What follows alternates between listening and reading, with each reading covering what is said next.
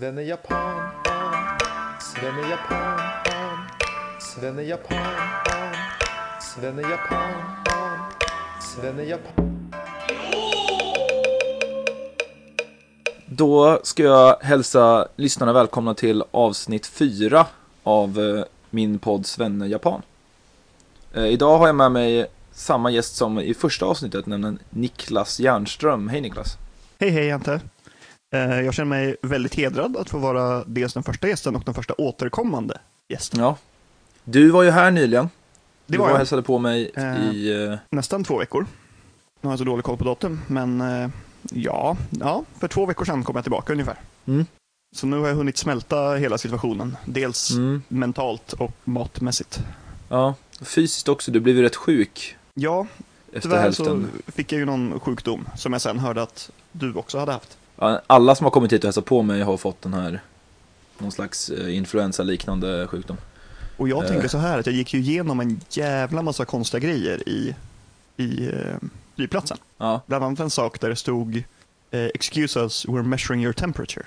Och där tänker Just jag att de såg, han är lite för frisk alltså. Det här verkar inte rimligt. Han måste vara lite sjuk. mm. Och så bara injicerar de mig med någonting, tänker jag. Eh, det har ju inga belägg för, förutom med det goda resonemang. Det här var ju också anledningen till att, du inte, att vi inte spelade in ett avsnitt tillsammans. Jag hade ju tänkt att eh, nu när jag faktiskt har dig på besök eh, så kan vi ju göra ett live-avsnitt här, så att säga. Ja, Live är ju kanske fel uttryck egentligen, men jag Men, tänkte att vi eh, kunde på spela in tillsammans på plats då, precis. Så att vi inte måste göra det här jävla länkkrånglet när du måste gå upp tidigt och jag måste vara uppe sent, och, eller vice versa och så vidare. Eh, men mig. Dels på grund av sjukdom, dels på grund av eh, lathet och dålig planering som vanligt när det kommer till mig och den här podden. Så blev det inte av, så nu gör vi det så här istället. Ja, Eh, Det funkar också. Det hade ju Mm. varit lite roligt att sitta, vi hittade ju en jävligt bra bar där vi kunde sitta. Egentligen. mm. Ehm, Det finns ju många barer där man hade kunnat sitta och spela in, men det får bli Visserligen. nästa gång antar jag. Då finns väl egentligen inte så mycket mer att säga än välkommen till avsnitt 4 av Svenne Japan. Japaner, japaner, försvarande japaner, från sig vilt slående japaner och lika vilt angripande svenskar. Japaner som hoppar, japaner som kastar sig, japaner som... Alltid allting. Det här är ju podden om mig och Japan. Jag har ju någon slags, eh, det är mest en ursäkt att den ska vara om Japan, för jag vet inte hur mycket det egentligen handlar om Japan. Men jag ska försöka bli lite bättre på just den här Japan-delen och därför så har jag nu tagit med mig lite nyheter från Japan. Oj, spännande. Idag, i, när vi spelar in det här, är det söndagen den 24 februari. Stämmer. Eh, Jag hoppas att få ut det här nästa vecka, men eh, som vanligt med mig så kanske det blir typ så här näst, nästa månad eller något sånt. Det här, är Men- ju, det här är ju ett jättestort misstag av det. Man ska aldrig eh, avslöja vilken dag man spelar in Nej, en podd. Precis, man för då ska- bryter man hela magin. Folk vill Nej, tänka jag att det är jobb- radio. Ja, okej. Jag jobbar med helt öppna kort här. I förrgår, den eh, 22 februari, så var det kattdagen här i Japan. Oj. Hur officiell är den? För det är ju extremt mycket sådana, åh nu är det köttbullens dag och nu är det kanelbullens dag. En jävla massa på grejer. Jag vet inte mycket Hur- hur, officiell den är. Den, det, jag vet bara att det, det är kattens dag för att två uttalas ni på japanska. Och Mm. eh, kattens ljud, alltså det som vi säger mjau, det är njan på japanska. Ah, Och därför tycker de att ni, ni, ni, det låter som njan, njan, njan. Som alltså då ska vara den japanska versionen av mjau, mjau, mjau då typ. ja, den köper jag eh. kanske inte helt, men okej. Det är därför, det är därför eh, den 22 i andra är kattdagen. Ehm, Det här har firats på massa olika sätt. Bland annat så har eh, staden Konan utsett eh, katten Kiara till eh, hedersborgmästare. Det är ju väldigt fint faktiskt. Ja, det är väl gulligt. Det är Jättefint. Eh. Var det inte någon stad i USA som faktiskt fick en katt som borgmästare? Ja, ja bra att du säger det. det är, du pratar om katten Stubbs som Mm. eh, eh, är död. Ja.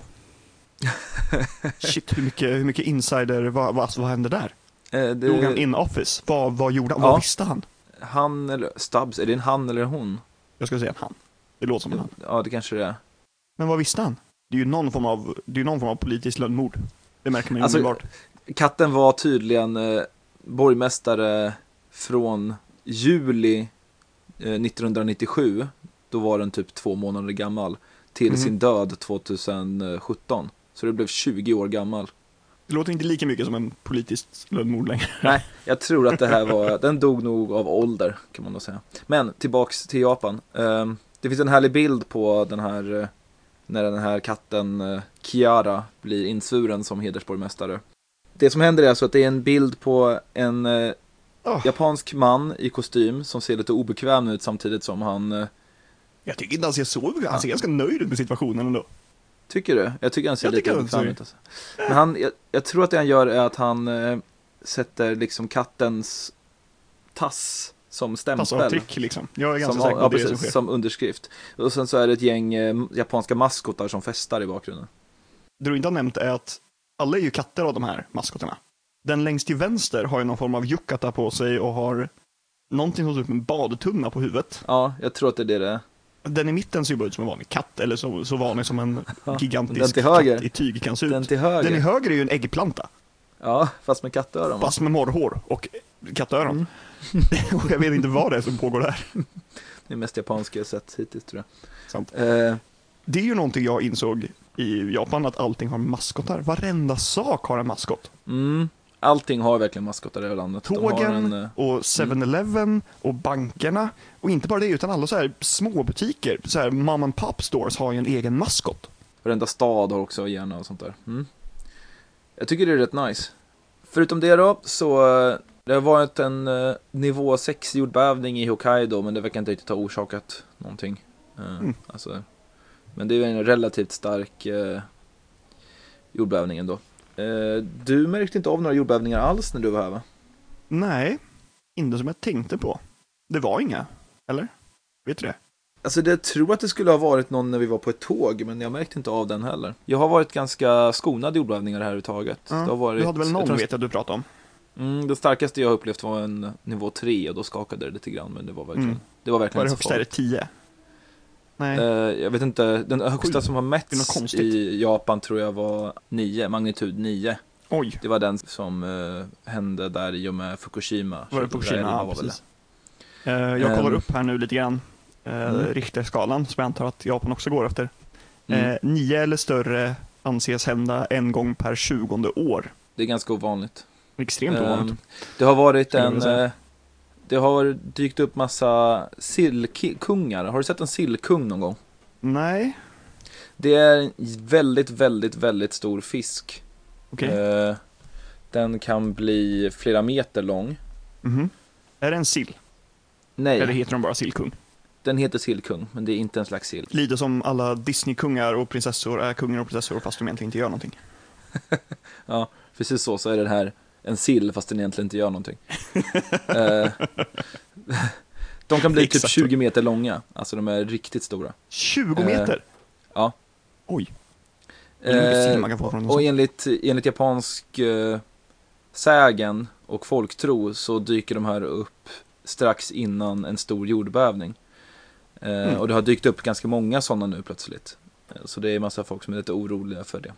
Men eh, vad jag har förstått så har det inte det någon vetenskaplig... Det har, har inte det? Nej, troligtvis inte. Den här folktron är alltså inte så grundad i vetenskap utan mer i någon Mm. form av vidskepelse och eh, brist på förstående för hur jorden i allmänhet funkar Ja. som tidigare. Mm.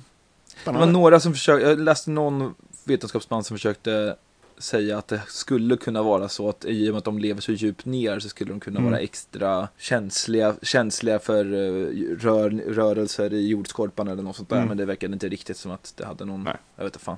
Det verkade som att det saknades vetenskapliga belägg för att det faktiskt skulle spela en roll i alla fall. Det var lite snabba nyheter från Japan.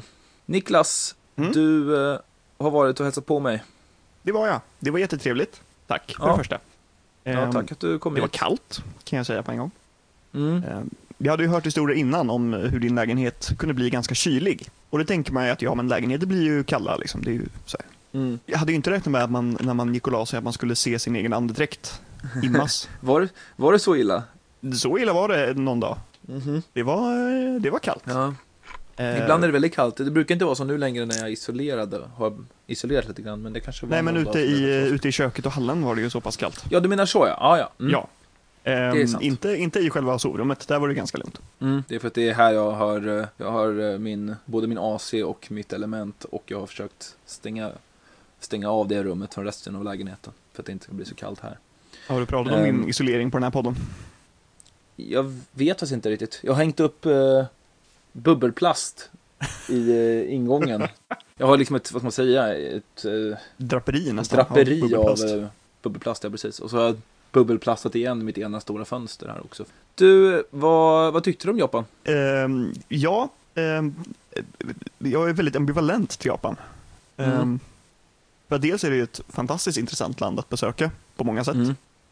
Det är också ett väldigt konstigt land. Det, det ju- skiljer sig ganska mycket från Sverige på många sätt. Det gör det, men på samma sätt så är det ganska likt ändå. Mm. Vi har ju lite samma sociala koder, bara att många av Japans sociala koder går längre i artighetsnivå. Mm. På det sättet att många svenskar också skulle tänka ja, man kanske inte ska prata så högt på bussar och så. Även Mm. om man kanske ofta gör det, men man kanske ändå har, har med sig att ja, men det kanske vi inte riktigt, man kanske stör lite grann. Medan Ja. man märkte så fort vi gick på tåget från flygplatsen att det var dödstyst på tåget. Ja, precis. Ingen Även när det pratade fullt. Nej, precis. i stort sett. Eh, Det där, sak, det där kommer jag sakna lite i Sverige tror jag. Alltså, jag minns senaste tiden som jag varit i Sverige så är det ju all- allt oftare som det sitter någon idiot och typ tittar på YouTube med högtalare på mobilen på tåg Mm. och sånt där. Och det, det ska det ju fan vara arkebusering på. Alltså det Ja, kan det man, borde det vara. man inte, Det, då är man ju man dum i inte huvudet på riktigt. Så kan man faktiskt inte hålla på. Men det är även det här med, nu såg inte jag det, men du berättade det. Eh, Det här med att ta samtal på tåg. Mm. För det är Man ju ska inget inte konstigt att göra svara i mobilen. Man, så här, om någon, om, Ja, man- säger man så här, ja men jag, jag är på en buss så det kanske hörs lite dåligt, liksom, sen snackar man ändå. Mm. Nej, här, eh, här lägger de flesta på om det ringer. Det är ju fantastiskt om man det- plockar upp telefonen och säger jag är på ett tåg och sen omedelbart lägger på. Yes. Det är ju fantastiskt! Ja, Varför det är härligt. inte det? Ja, det är jättebra. Genialt. Jag kan inte prata Jag skulle använda den ursäkten hela tiden. Om jag inte Ja. ville prata om någon. Det var ju synd att du blev så dålig, för vi missade ju kanske en typ tre fyra dagar minst. Ja, Eh. jag, vi kan ju säga så att min resa bestod av att vi gick upp på morgonen, vi käkade Mm. frukost. Oftast så tog vi lite chill, och, eller gick ut någonstans och kollade i närheten. Mm. Eh, sen under tiden när du var i skolan på eftermiddagen så eh, spenderade jag det mesta av min tid med att gå runt helt enkelt. Mm. Eh, mycket bakgator och bara se, se Japan i allmänhet, se delar av Tokyo. Eh, Mm. Det är omöjligt att säga att jag såg Tokyo med tanke på hur stor den stan är och jag tror inte jag riktigt hade insett det när jag kom dit. Nio miljoner människor, det är Sveriges befolkning som bor i en stad. Ja. Det är helt absurt. Eh, ja, nej, så, så efter att jag hade gått runt där lite de flesta dagar och bara kollat runt i området. ehm, Så spenderade vi ju kvällarna med att oftast äta och besöka barer Mm. generellt. Ehm, och sen samtidigt kolla lite, lite lokala grejer. Lite spelarkader och sådana grejer. Ehm, och jag tycker det var ett jävligt bra upplägg. Eh, som syns så vart jag ju i min andra vecka sjuk, precis som du säger. Mm. Så då missade jag ju en, ja, tre eller fyra dagar tyvärr. Du nämnde ju det som eh, måste nämnas, nämligen maten. Eh, maten har ju mat. varit Ehm, en... Jag tror att din, Mm. din tanke med min resa var väl att vi skulle äta mat. Det är ju alltid min tanke. Är, för mig är det så naturligt att man ska äta mat när man reser. Liksom. Det är liksom därför jag är här till stor del. Sen eh, tänker ju inte jag på att du kanske inte bryr dig lika mycket om det som jag. Jag vill ju bara så här maximera antalet roliga maträtter. Eh, Men under tiden så reser jag för att kunna gå runt i små områden Mm. och insupa kultur i stort mm, ja, men jag gör ju båda de två. Ja, jag, jag, vill, jag vill se coola Jävlar vad pretentiöst det lät. Ja. Men ja, nej men jag håller med. För, Det för mig är det alltså att jag vill promenera och menade. äta. Det är, det, det är därför jag reser egentligen.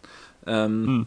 Men ja, eh, där, jag vet att en av sakerna som jag i alla fall har bokat in var att vi skulle gå och äta sukiyaki någon gång. Eh, mest för att eh, vi har ju eh, ett gemensam, en gemensam kärlek för eh, eh, Povel Ramel-låten Sukiyaki Syndrome som jag också har sam- Det- samplat in Det lite. kan vara en av de bästa delarna av svensk kultur som någonsin Mm. gjorts. Och den, är ju, Ehm, den samplas ju lite kan- i mina, i mina jingles i den här podden ibland.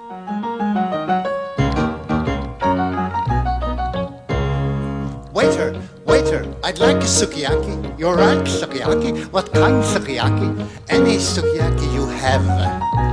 Many sukiyaki we have. Ah, Tokyo sukiyaki, Osaka sukiyaki, Yokohama sukiyaki, Nagasaki sukiyaki. Well, what's a Nagasaki sukiyaki? A Cairo sukiyaki with the Hirohito haki. I want a Nagasaki sukiyaki. Okidoki, Nagasaki sukiyaki no. Men, jag vet att du har gjort en lista över mat, maträtterna som vi faktiskt har ätit. Ja, jag tog på mig att göra en liten lista här. Jag tror att jag har missat några här. Eh, men jag har skrivit dem i ordning från uppifrån ner, det vill säga det som var godast till det som var äckligast. Börja med den sista då, eller? Får, får jag gissa vilken som ligger sist? Eh, 13 maträtter har jag kommit ihåg. Åh jävlar, det är mer än vad jag minns. det kan vara fler saker, men eh, då får du fylla i mig. Ja, du får jättegärna gissa vilken som, snälla gissa vilken som ligger i topp och vilken som ligger i botten. Mm, jag tror att, eh, jag tror ålen ligger i botten. Mest Mhm. för att jag vet att vi, vi åt alltså ål på grillspett. Eh, och jag tror att du gillade det mesta av det, men det var... Vi hade ju en som var Du med... på inälvorna Precis, där. vi hade en med lever och sånt på. Det Mm. vet jag att du har, det har du svårt för. Eh, Jag har extremt svårt för lever, det är den enda maträtten. Det är många saker som jag inte tycker om att äta, Mm. men lever är den enda saken som jag i stort sett inte kan Ja. äta. Och Ehm, toppen, toppen. Uh, alltså jag, jag undrar om jag inte skulle säga antingen den här eh, ramen som vi åt två gånger va? Eller eh, Mm. Eh, antingen Ja, den precis. eller så tror jag att det var eh, en gudon. mhm. Den där gudonen med massa vitlök och majonnäs och grejer på. Ja, men eh, kör eh, mm, mm. från, eh, från sista till första då. Ja, jag kan säga att på sista plats, plats nummer 13, Mm. eh, så har vi onigiri i kött. Åh De nej, vi den hade jag glömt. Den var ju vidrig. Vi var alltså, eh, när vi var ute och gick och kollade, vi skulle till Sot var det va?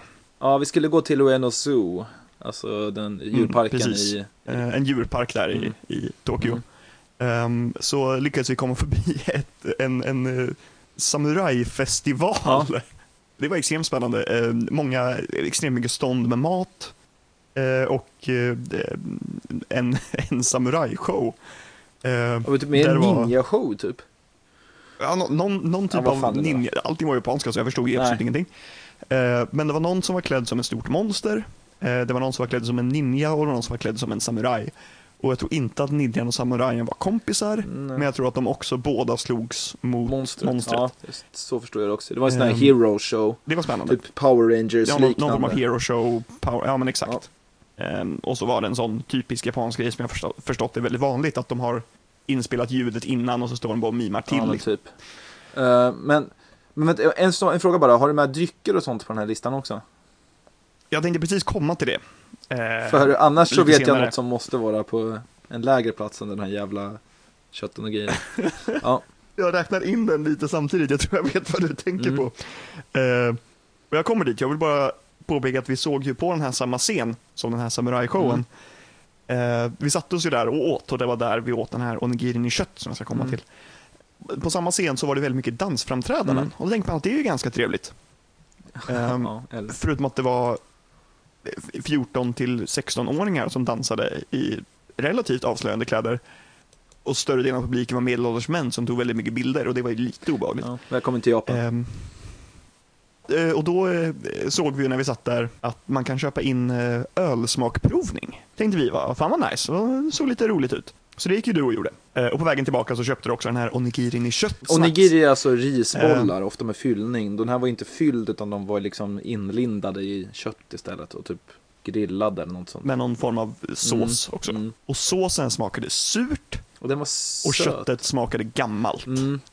Det var faktiskt en av de, eh, det Fruktansvärt var den var det. mest obekväma och obehagliga matupplevelsen jag haft i Japan faktiskt. Det var, jag, Det var riktigt vi åt inte faktiskt. upp den heller. Jag tyckte Eh. det, det smakade ju inte, Nej. det smakade inte fräscht. Det smakade inte bra. Till det fick vi dock eh, det de kallade för craft brewing, fyra stycken små öl.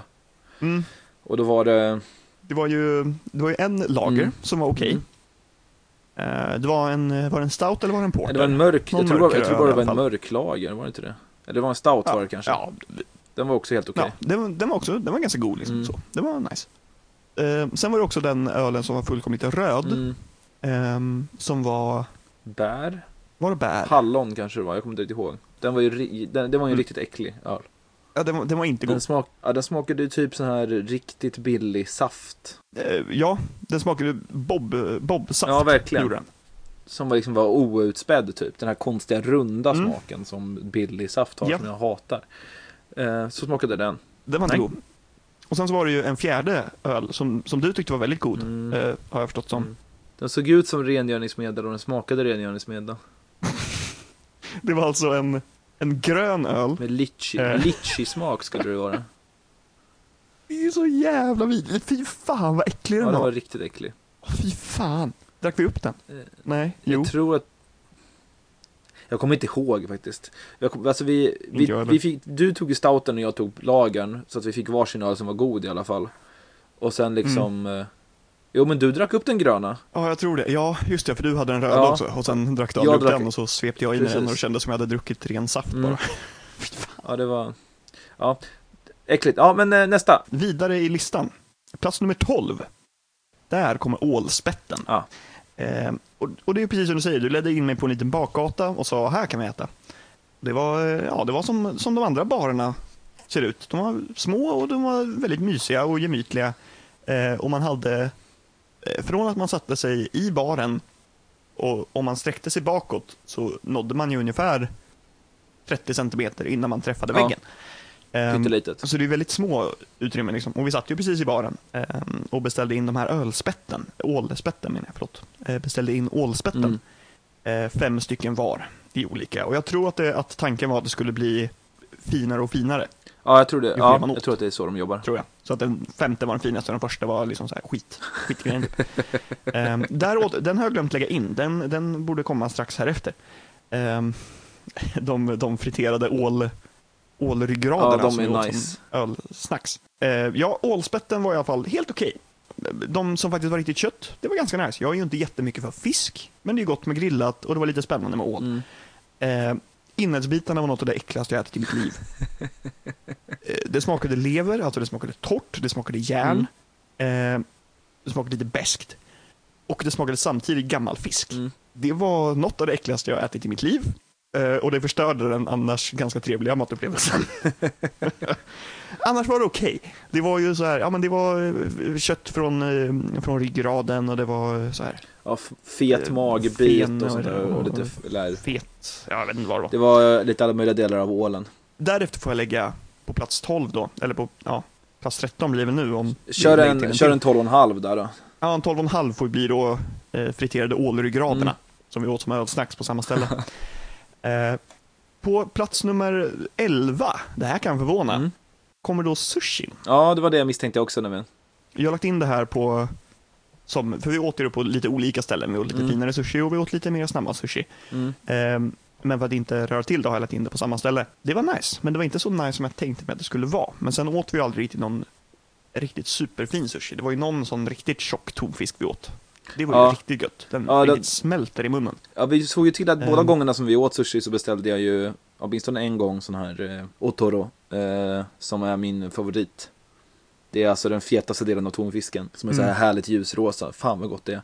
Eh, men det Det, här, var riktigt nice. det här eh, grundar sig väl i att du inte så, som du sa, inte är så förtjust i fisk va? Så att det är väl liksom mycket därför som jag tänker att det här inte är riktigt Exakt. Mm. Därefter har vi på plats nummer 10. Mm. Ja, det blir det. Eh, sukiyaki. Jo, just det. Ehm, Just det. den kända. Eh, Tokyo Sukiyaki då med Med extra Hirohito Hirohito Hako. Haki. Ja.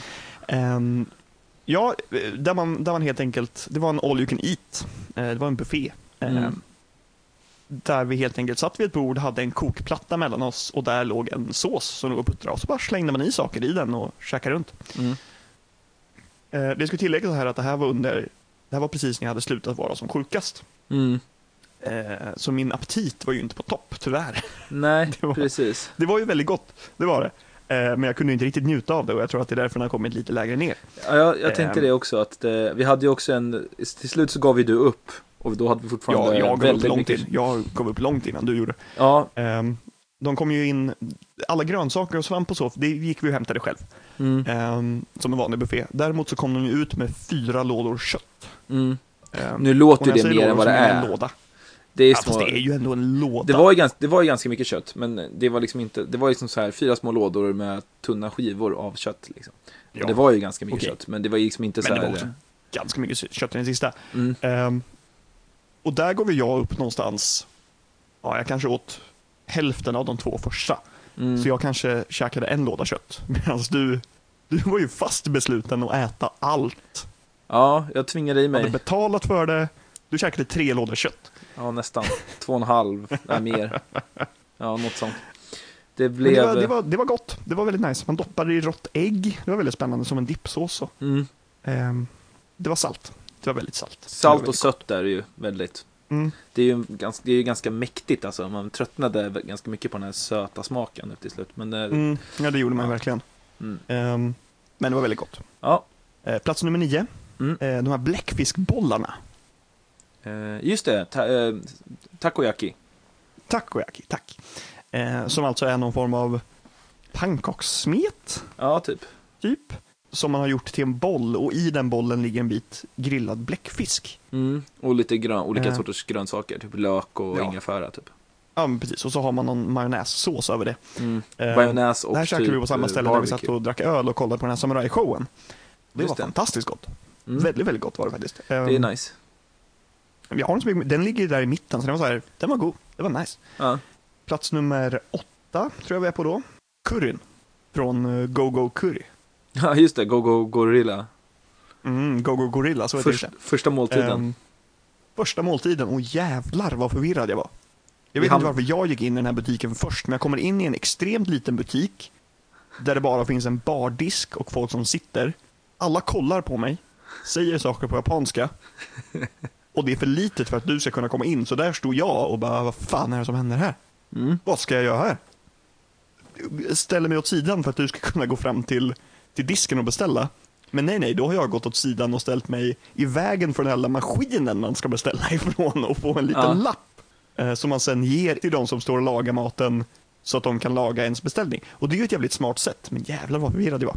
Ja, det är ganska vanligt i Japan att man har en liten eh, maskin som man stoppar in pengar i och som man sen får en, en biljett ur liksom. Det, är ju Det här är alltså stället som serverar, det vi åt här är ju alltså japansk curry på ris med en stor bit friterad eh, fläsk eller eh, kyckling.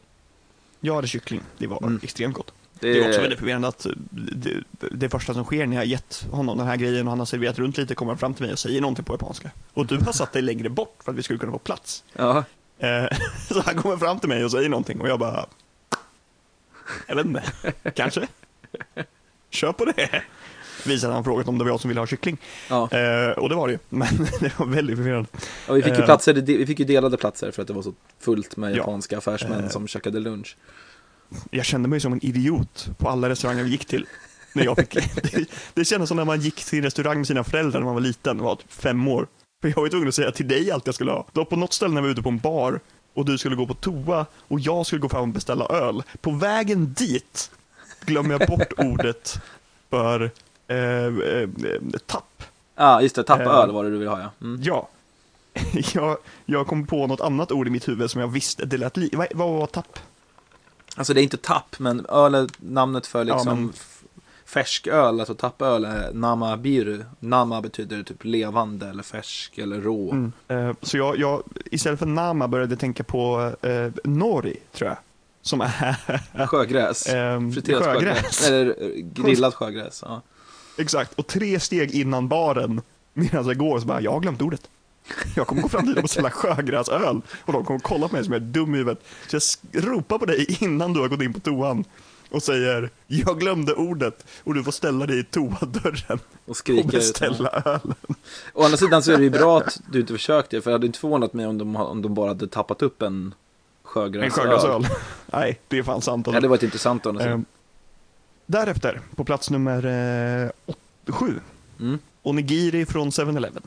Fan vad det är en stabil mat ändå. De kostade 15 spänn. Det var en risboll, en sån som de hade i Pokémon när man var liten. Som Mm. de kallade munkar i den svenska dubben. Ehm, för att de i USA kallar dem donuts, för de bara No one knows what a rice ball is. Is that? Och de är fyllda med tonfisk eller sjögräs eller eh, inlagt plommon fanns det, den testade jag aldrig. Ja, det finns allt möjligt. ehm, ja, och de flesta dagar gick jag bara till 7-Eleven, köpte två sådana och käkade det som lunch och det var perfekt. Ja, det är väldigt bra lunch faktiskt. Därefter så har jag lagt eh, de konstiga nudelpannkakorna, som jag glömt vad de heter. Okonomiyaki. Okonomiyaki, tack. Fan vad det är gott. Ja, det var riktigt jävla gott var det. Som alltså är, någon version vi åt var ju de med nudlar, Mm, det är Hiroshima Eh. style. precis, som man sen bara slängde ut på ett sånt här stort, eh, vad heter det, sånt, eh, Stek. stekplatta liksom. Ja, Och bara stekte på det med en jävla massa annat gojs och käkade det som en pannkaka. mm, typ. Alltså, eller som en kaka. Man måste dela, av, dela upp den i bitar liksom. Exakt. Det här täcks ju också med, det här täcks ju också med sån här barbecue-sås och majonnäs, precis som takoyaki. Mm. Det var jävligt gott. Jag vill säga att nu, Hiroshima-versionen var bättre än bläckfisken tyckte jag. Vi köpte ju två stycken som vi delade Ja. på. Jag tycker ju själv, jag föredrar ju Osaka style, alltså utan nudlar. Men eh, Mm. båda är ju, båda är gott. Därefter har jag lagt våran eh, standardfrukost som jag glömt vad den hette. Tamago kakegohan. S- Säkerligen. Det där var bara På en rad stavelser för mig. Jag förstod ordet ris. Som alltså var en, en, en standard eh, japansk frukost som jag har förstått det. Det är väldigt standard. Det är eh, ett rått ägg som man kläcker över varmt ris och sen blandar man så att ägget kokas lite, lite, lite grann. Eh, Och så blir det som en, lite som en äggig risgrynsgröt nästan. Vi åt ju dock med onsen tama istället för med ett rått ägg. Som alltså är typ Mm. ett ägg som har inte kokats utan lack, legat i vatten som är väldigt varmt men inte kokande varmt i ganska Okej. lång tid. Så att äggvitan eh, hinner typ inte stelna alls nästan. Men ägggulan, nej tvärtom. Äggvitan hinner stelna lite grann men äggulan är fortfarande helt flytande. Så man får Precis när man ett... fick den så var det liksom en, en dallrig vit boll. Liksom. Och sen så stod man hål på den och så bara vällde det ut äggula. Ja, Extremt gott var det. det är väldigt Eh, gott. och sen så var det lite kött på det också. Mm. Fläsk tror jag. Fläskkött och eh, okra. Alltså Precis. en, en grön, väldigt slemmig grönsak. Det mesta i Japan var slemmigt har jag märkt. Mm, de gillar slemmigt här. Dels eh, maten och eh, gubbarna. Mm, precis. Allt ganska slemmigt. Ja. Ja, men det var fantastiskt. Det käkade vi som frukost och man stod sig ju extremt länge. Det var knappt som man behövde Det- äta. Lunch, Lunch. Nej. nej, det är en väldigt bra Eh, frukost faktiskt. Därefter så har jag lagt eh, ris med kött. De som jag glömt vad de hette. Du tänker på gy- gyudon. Gyudon. Alltså en skål med ris. Med, våran version hade eh, fläskkött, nötkött och nötinälvor va? Ja, och eh, typ vitlöksmajonnäs och någon slags Precis, och sen ett ägg på toppen liksom. Ja, precis. En äggula på toppen, ja. Exakt. Eh, och det var fruktansvärt gott. Mm. Eh, det var som en kebab nästan. Ja, lite nästan grann. lite godare. Det var väldigt salt och väldigt, väldigt, väldigt tillfredsställande på något sätt. Mm. Mm. Plats nummer två eh, har jag lagt karagen. Den Ja. friterade kycklingen. Mm. Japansk friterad kyckling är väldigt, den är ju superior alltså. Jävlar vad gott det är. Fruktansvärt gott. Det var som en nugget fast saftig och man verkligen kände att det var riktigt nötkött. Eller Mm. riktigt, eh, Kycklingkött, riktigt kycklingkött. Liksom. riktigt nötkött. Fruktansvärt. Riktigt nötkött. Det är väldigt Riktigt gott. nötkött kanske jag tänker på. Och då på nummer ett, alltså jag vet ju redan att det inte var den jag gissade på med tanke på att den var nummer tre, alltså den här gudonen. Jag trodde, att du, Mhm. jag trodde nästan att du skulle göra den på nummer ett. Men, vänta lite. Nej, för jag, det är ex- jag, jag kom, extremt tråkig sak att lägga på ettan där faktiskt. säg inte än. Ja, men just det. Jag vet ju vad det är. Ja, det är klart att det är ramen. Det är klart att det är Ehm, ramen. Vad fan ska du annars Saker jag har levt på sedan jag var 12 år gammal i snabbmatsform och äntligen fick äta den äkta versionen. Och jävlar vilken skillnad det är. Ja, det kan man säga. Det är inte Det är riktigt samma verkligen sak. som att det, det är som att jämföra en riktigt god hamburgare man lagar hemma. Man, man gör liksom hamburgare, man steker på dem gött och man har ost och man har mm, nice Mm. hembakat bröd kanske. Och jämföra det mot en sån här fryst burgare från Lidl. Ja, ungefär så. Det är liksom den skillnaden. Det är fortfarande gott att äta, Nej, men man vet ju att det finns något mycket Jo, det är det. nej det, Snabbnudlar är det, ju nice. Jag åt snabbnudlar till frukost. ja, jo. Nej, det är ju inte det är gott. fortfarande nice. Jo. Eh, Jag är inget det en fan av snabbnudlar. Jämföra med en McDonalds-burgare. Ja, men jag tycker att det är Det mindre kanske- skillnad på en McDonalds-burgare och en bra burgare än vad det är på Ja, det ramen och snabbramen. För snabbramen är ju nästan Mm. lite ramen alltså. Det är ju, ja, det är väldigt, enough. väldigt stor skillnad. Ah, ja, okej, men eh, bra lista ändå. Eh, jag, jag, jag är nöjd med det. Jag tror inte jag missade någonting. Jag tror jag kommer ihåg det mesta faktiskt. Ja, det var jävligt duktigt. Jag hade inte kommit ihåg allt det där. Jag hade glömt eh, Ninja och Mm. Samurai-visningen som var rätt rolig. Det var väldigt, upp, det var väldigt obehagligt när det kom upp någon på scen med ett jättestort anime-huvud. Ja, det var, oh, oh, jag hade glömt, jag hade förträngt den. Det var obehagligt. Extremt obehagligt. Jag hade glömt att vi hörde japanska rap samtidigt. Ja, Just fan, de rappade där också. Vi fick Och ju det se var- japanska Samir och Viktor typ. Ja, eller typ Panetos, eller vad heter de? En äkta japanbil, alltid, alltid. Pachinko är Japans konstiga motsvarighet till eh, enarmad bandit och flipper typ. Alltså det är ett spel. Ja, Ja, jag vet inte fan. Jag... Man stoppar in pengar i det och sen så skjuter den ut jättemånga små bollar på den här spelplanen. Och sen kan man typ Man kan typ bestämma hur starkt man skjuter de här bollarna. Och så gäller det att försöka få Hur hårt de flyger ut Precis. liksom, med en liten, en liten ratt Ja. typ. Och det är den enda styr, styrmekaniken Men man det har. finns i ju typ två knappar som är helt omöjliga att förstå när man ska trycka på dem. Ja, de gör ju ingenting. Eh, Någonsin. och till allt det här så kanske. låter det också hur mycket som helst. Och så luktar det rök för att det sitter en massa japanska gubbar i den här otroligt högljudda eh, lokalerna. Mhm. Och eh, röker och Det var spelar. fantastiskt när man gick, vi gick förbi några Pachinko-hallar. Och det är fantastiskt vad, vad ljudisolerat Ja. de ändå har. Det hördes nästan ingenting och sen så var det någon som gick ut och ett, en kakafoni överöste Ja. en av, av japanska anime-röster och så här flipperljud.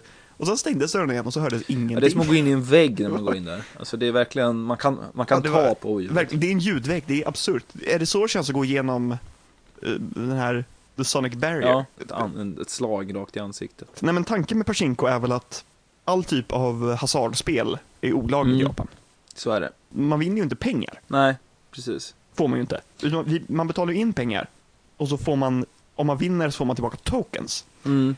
Eh, och de här tokensen kan man ju sen ta till lilla butiken som ligger bredvid som tar in de här tokenserna och ger dig pengar tillbaka. Ja. Och sen säljer ju de vidare tokens till Pachinko-hallen. Som förmodligen drivs av samma person. De har absolut ingenting med varandra att göra. Eh, alltså vi spelade ju lite grann du och jag. Vi försökte ju, satte oss bredvid varandra. La tusen yen på spelet, det är alltså strax under 100 spänn. Ja, vi la typ 80 spänn var. Tänkte att det var det värt. Tryckte vi in var och jag fattade Eh. ingenting. Nej, det var ju 80 spänn för att få titta på bollar som åkte ner. Japp. Ehm, jag vred men- lite på den där ratten jag fattade jag vann ju lite absolut grann och då fick man ju bara mer bollar. Så jag vet inte. Man kanske bara får bollar. Nej, jag vet inte riktigt heller när man får, när man får ut de här tokensarna. Nej. Ja. Det känns liksom inte som att det har någon, någon, någon funktion. Det är ju ett extremt konstigt spel. ja, det är ett jävla skitspel. Och det är så mycket folk som sitter och spelar det där konstant. Mm, Å andra sidan så såg vi också folk som satt och spelade på virtuella hästar, så jag vet inte. mm. Ja, det händer ju också. Det var också en sak, vi gick ju, vi gick ju på eh, arkadhallar. Mm. Det gjorde Och vi det var ju jävligt spännande. åtminstone två gånger. Vi, Eh. Både du och jag tycker ju väldigt mycket om tv-spel så det känns som att det var en ganska självklarhet att vi skulle testa Ja, på lite arkader. Ehm, ja, de är vanliga här. ja, de är inte bara vanliga, de är gigantiska. Och Mm. de, har, de är extremt mycket mer elaborate Mm, eh, det är mer. än vad de svenska är. Exakt, det är bara mer allmänt. Mm, Till exempel det spel som jag spelade mest, Taiko Drum Master. ja, Som är i stort sett bara ett vanligt rytmspel. alla Guitar Hero. Mer Donkey Kong. Ja, men det, Eh. folk inte vet inte vad fan Donkey Kong är. Fair enough. Guitar, Okej. Guitar Hero tror jag Det är i stort sett Guitar. Hero. Ja. Men man spelar på stora japanska ceremoniella trummor Mm. istället. Fan vad kul det här spelet är. Det är synd bara att det är så jävla mycket dålig musik. Det är ju nästan bara Ja, det är ju anime-musik. mycket japansk musik. Mm. Ehm, konstigt nog. Vi spelade lite olika spel. Vi spelade ju några sådana här laserpistolspel också när man ska skjuta Mm. på saker. Eh, Jag eh, fick ju äran att vara tågchaufför för en dag. När eh, jag, Ja, jag spelade på- tågchaufför-simulatorn. På den här ringlinjen i Tokyo. Ja, eh, Yamanote Line, den stora linjen Ja, som det- går Det centralt. började bra med att du satt och hade panik och inte visste hur du startade tåget. Ja, det gick inte. och- Det visade att man skulle dra spaken bakåt istället för framåt. För att man skulle kunna stå. Du satt alltså och bromsade och tryckte på alla knappar och det enda som hände var att du tutade Mm. och satte på vindrutetorkarna. Fick inte jättemycket poäng för den. Ja, du, du Jag- kom ju därifrån tre minuter sent. Jo, jag stannade också. kardinalsynd. Vid Det är ju en nästa... dödssynd liksom. Ja, precis. Och sen så stannade du en 25 meter för långt fram så att ingen kom in i, i vagnarna. Du lyssnar på Swing Japan. Alltså, eh, vi åkte ju till ett ganska stort tempel där också antar jag. Visst gjorde vi det? Menar du Meiji... Ja, Mei, jag tror det. Meiji Jingu Där Temple? var det också ganska turistigt. Så vi gick ju ifrån templet ganska fort, men vi tog en liten sväng om i parken där runt. Mm.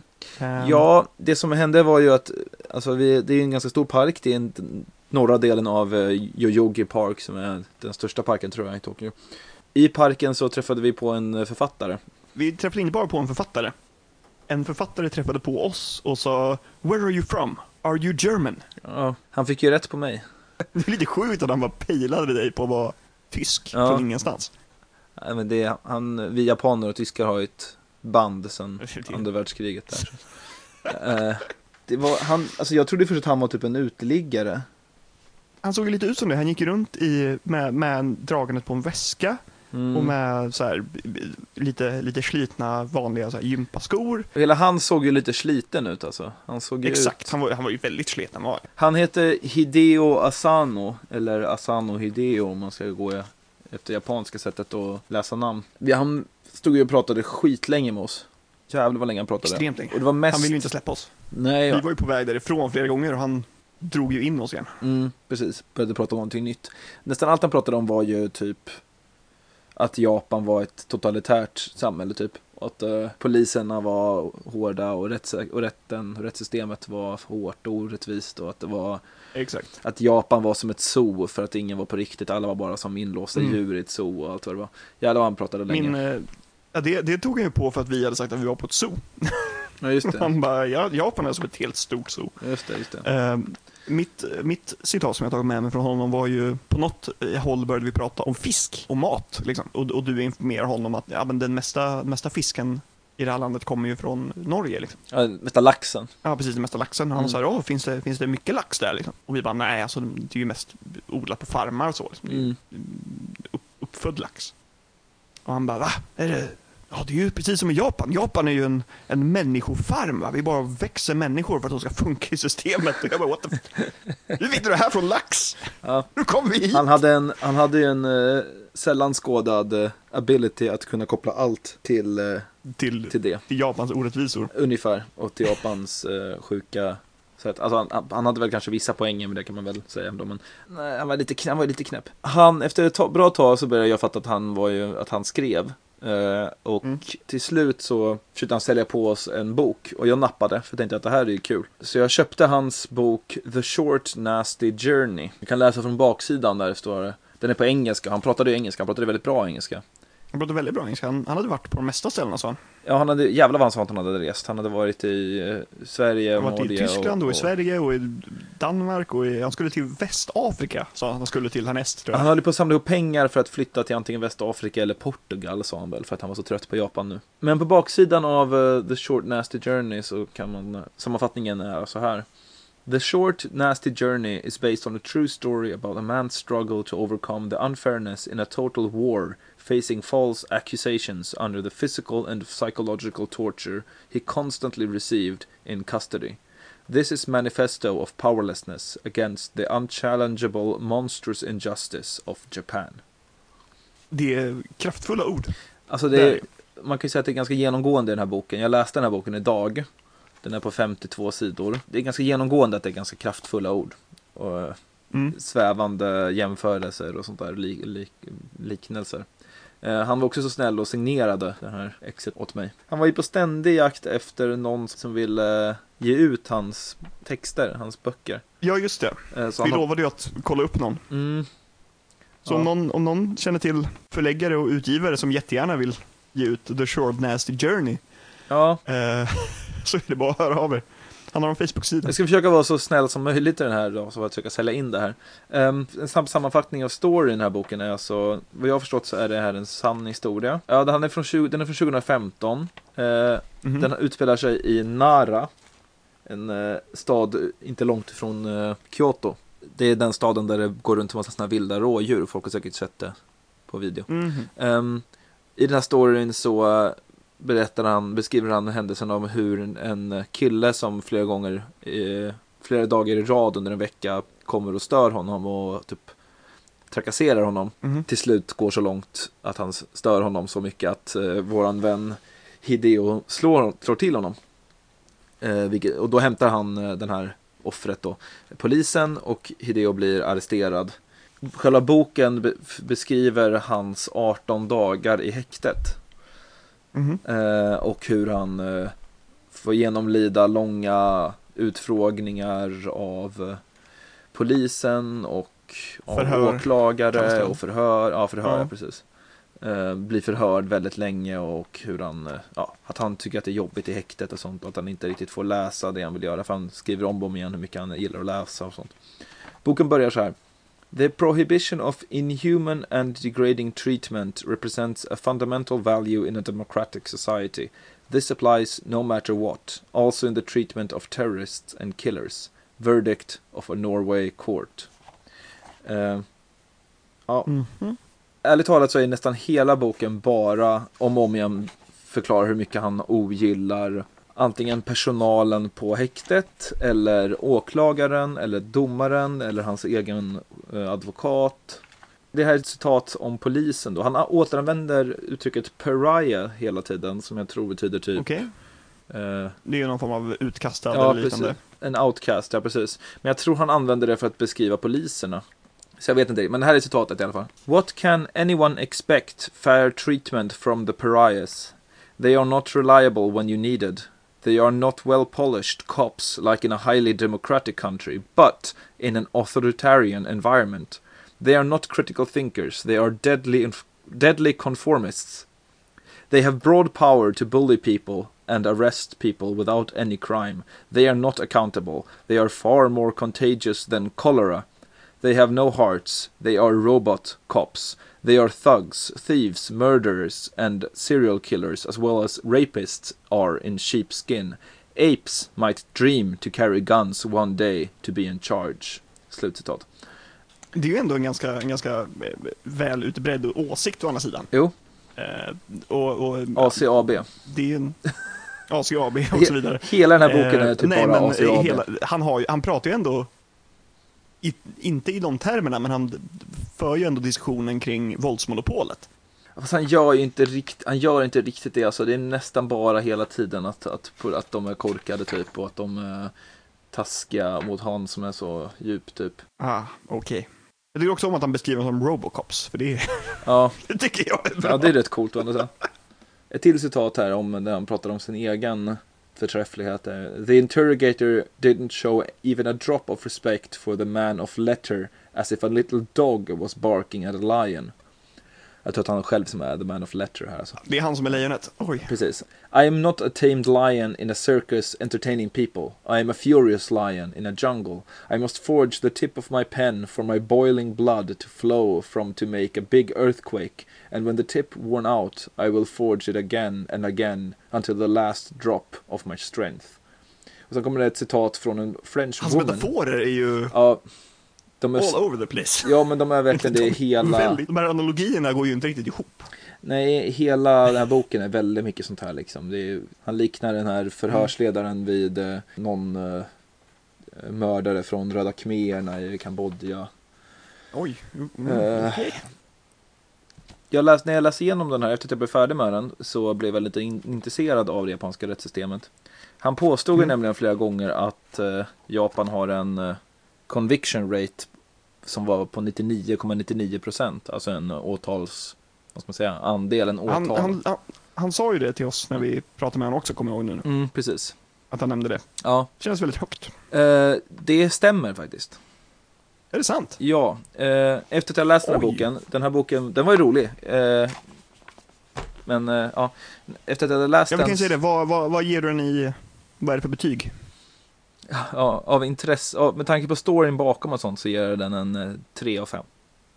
Okej, ja, det, är, det är ändå stabilt. Är, Mest för, att, eh, mest, mest för storyn, hur vi fick tag på boken Ah. kanske. Mm, ja. Men det var väl intressant också. Ehm, och, och jag tror ändå, jag tror ändå på en hel del av det, även om jag också tror att det är en historia av en gubbe som säkert har blivit orättvist behandlad, men som också gärna vill visa sig lite orättvist behandlad. Ehm, Mm. Det där Nej. kanske inte är ett citat vi ska trycka på, på bokens framsida Nej. när den släpps sen. Nej, precis. Eh, jag eh, blev intresserad av japanska rättssystemet lite grann efter det här. Och eh, googlade lite fort. Och du vet, man säger ju den som söker han ska finna. Och det gjorde jag också. Kai Henrysson på Lunds universitet har skrivit en uppsats för eh, en kandidatuppsats på juristprogrammet Mhm. i Lund. Som heter Satsujin, som betyder mördare tror jag. Eller mord. Okej. Eh, en jämförelse mellan det japanska och det svenska straffrättssystemet vid mordfall. Både här och på lite andra ställen så fick jag faktiskt också svart på vitt att Japan har faktiskt en eh, Andelen fällda domar är alltså 99,9 procent eller något sånt där. Det är 99, över 99 procent. Eh, I Sverige så har vi ungefär 92 procent. Beror det här på att de dömer vem de än får in eller beror- beror det på att deras polisarbete är mer, det, det, det, det verkar bero på lite olika saker. Dels är det här systemet i Japan är byggt på ett annat sätt. Alltså åklagare i Japan har nästan överdrivet mycket makt inom, inom det japanska rättsväsendet. Därav eh, Miles Edgeworth i Phoenix Wright. Phoenix Wright-spelen, ja precis. Eh, Mm. Exakt. Men han brukar Det är, min, det, är mitt enda, det är min enda koppling till Ja. det japanska rättssystemet. Men det utspelar sig, de spelen utspelar sig i USA, vet du inte det? Ehm, I, I den västerländska versionen, Ja. vilket gör det hela extremt förvirrande. eh, men grejen, alltså åtalaren, eller åklagaren kan liksom välja om åtal ska väckas eller inte. I Sverige så måste man väcka åtal, det är åtalsplikt som, Mm. åtalare, eller som åklagare. Men i Japan så är det, är det åklagaren som väljer det, huruvida man ska gå vidare Okej. liksom eller inte. Så de känner att det inte är ett tillräckligt hårt, ett tillräckligt starkt fall så Ja, i princip så litar man på att åklagaren ska bestämma huruvida det, det liksom finns tillräckligt Mm. mycket att stå på här eller inte. Det blir liksom en första jury på något Mm, sätt. precis.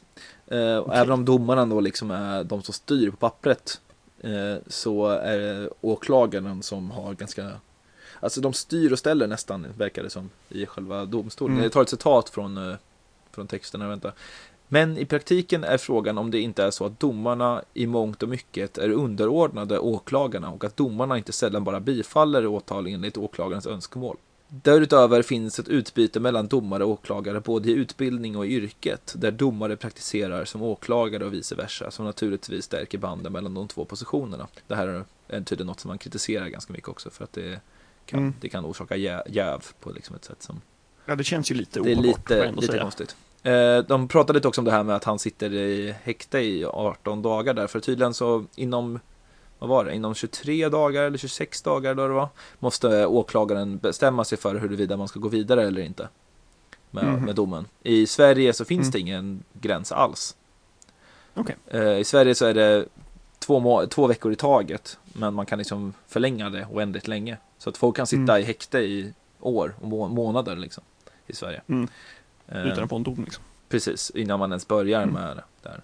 Eh, och det här är väl två ganska olika sätt. Det är en ganska intressant eh, uppsats där faktiskt. Ehm, Mm. Och lägga, du får länka den i, i show notes mm, det ska jag göra. sen. Eh, Som man alltid säger i podcast. Precis. Eh, alltså, han går också igenom lite om det här att brottsligheten är extremt låg i Japan. Eh, och eftersom brottsligheten är så låg så är det allt färre advokater som ens vill syssla med brottsmål. Utan man sy- sysslar med civilmål istället. För man får mer pengar för det och det är, liksom mycket vanligare. Eh, Som i uh, skiljemässor och sådana grejer. Ja, affärssaker och sånt där. Ja. Um, Mm. Ett till citat där från uppsatsen här är Lagstiftningen och åklagarnas starka roll i brottmål gör att advokaten inte har särskilt mycket spelrum och inte kan göra allt för mycket. Och det kan tvärtom vara bekvämt och lockande för de som befinner sig i slutet på sin karriär att ha hand om brottmål. Och den som förlorar mest på detta är naturligtvis den tilltalade. Alltså i princip Mm. så har man Händerna är liksom lite bundna för en advokat. Eh, man har Man inte jättemycket Reagera mer än vad de kan agera. Lite så nästan. Och man, det är väldigt Mm. mycket att man, eh, precis som i, i Hideo Asanos bok här, så är det ganska vanligt att man eh, som advokat yrkar för att eh, den man företräder ska erkänna. Erkännandet är väldigt viktigt för japanska rättssystemet. Det väger väldigt mycket. Man kan inte döma någon bara på ett erkännande, men man väger det Mm. väldigt mycket mer än vad man gör i Sverige. Och det här har ju, fått, har ju också varit massa problem för att det är folk som har erkänt saker, till exempel efter att ha suttit i häktet i 20 dagar och blivit eh, ja, utfrågade och förhörda väldigt länge. Till slut har- orkar man liksom inte. Om man nu, i de värsta fallen. Blir det någon ände på det liksom. Precis. Eh, och det här, vet, jag vet inte hur ofta det händer, men jag kan tänka mig att eh, det har hänt i alla fall. Eh, Mm. Enligt Hideo Asano händer det ju då jämt, gissar jag på. Eh, Ja. Jag kan tänka mig att det inte är helt ovanligt. Nej, precis. det är ändå spännande. Det måste ju alltså vara därför som den, det här med, med att åklagaren väljer fallen. Mm, Det måste vara den bidragande faktorn till att de fällande domarna blir så höga. mm, precis. Om åklagarna bara väljer att ta de fallen som är uppenbara, då får man också fråga hur ofta är det som brottslingar går fria för att fallet inte är uppenbart nog. Ja, det kan man undra. Eh, den här boken slutar ju med att han blir frigiven till slut efter 18 dagar och får Mm. gå. Det står flera gånger om hur stark och hur liksom, hur mycket han vågade säga emot. Han vägrade säga, han vägrade erkänna någonting. Och jag gissar Mm. på att det här, om man nu går med, med det här i baktanken så kan ju det ha lett till att han faktiskt, att det aldrig väcktes något åtal mot honom. Eftersom att han Exakt, för att det inte, inte fanns tillräckligt starkt. ja, för att han aldrig erkände någonting. Han går också igenom lite kort eh, den här Kai Henrysson som har skrivit avhandlingen, eller uppsatsen. Kort en jämförelse om eh, det svenska rättssystemet vilar liksom på en europeisk, anglosaxisk bild av, eh, av samhället och rättvisa och sånt medan så Japan har en liten, de blandar in lite konfucianism, lite amerikanskt rättssystem, lite tyskt rättssystem. En, eh, det, det är en härlig kompott av allt det goda här i livet. Ja. Konfucianism och amerikanska rättssystem. Exakt. Nu har vi hållit på länge du. Det börjar bli dags att runda av. Eh, Jag ska avsluta med en liten överraskning. Jag kommer hem till Sverige den 20 mars. Vad roligt. Jag är hemma i ungefär två och en halv vecka ish innan jag åker Mhm. tillbaks till Japan. Det här gör jag för att eh, min flickvän Emma hon kunde inte komma hit så då bestämde jag mig för att åka hem ett litet tag istället. Men eh, det kommer väl lite avsnitt från Sverige kanske. Det tycker jag låter gött. Tills dess så eh, vill jag tacka dig för att du var med idag Niklas. Jag vill tacka för att jag fick vara med. Det var jättetrevligt. Så ska vi tacka dig som har lyssnat. Gå gärna in och följ mig på Instagram, Ante Wiklund. Ni kan också hitta Hideo Asanos grejer på hemsidan www.hideoasano.com eller på hans Facebook-sida Hideo Asano. Han säljer sina böcker som pdf-er för 5 dollar styck tror jag. Så vill ni hjälpa honom att ta sig till Portugal så kör hårt. Jag kanske ska spela in den här som ljudbok någon gång. Jag hade köpt den. Ja. Jag hade lyssnat omedelbart. Hörni, tack för idag och ha en bra kväll hörru. Det är morgon här, men Ja, ha en bra kväll du. tack så mycket. Ha en bra dag då. Yes. Hej. Hej.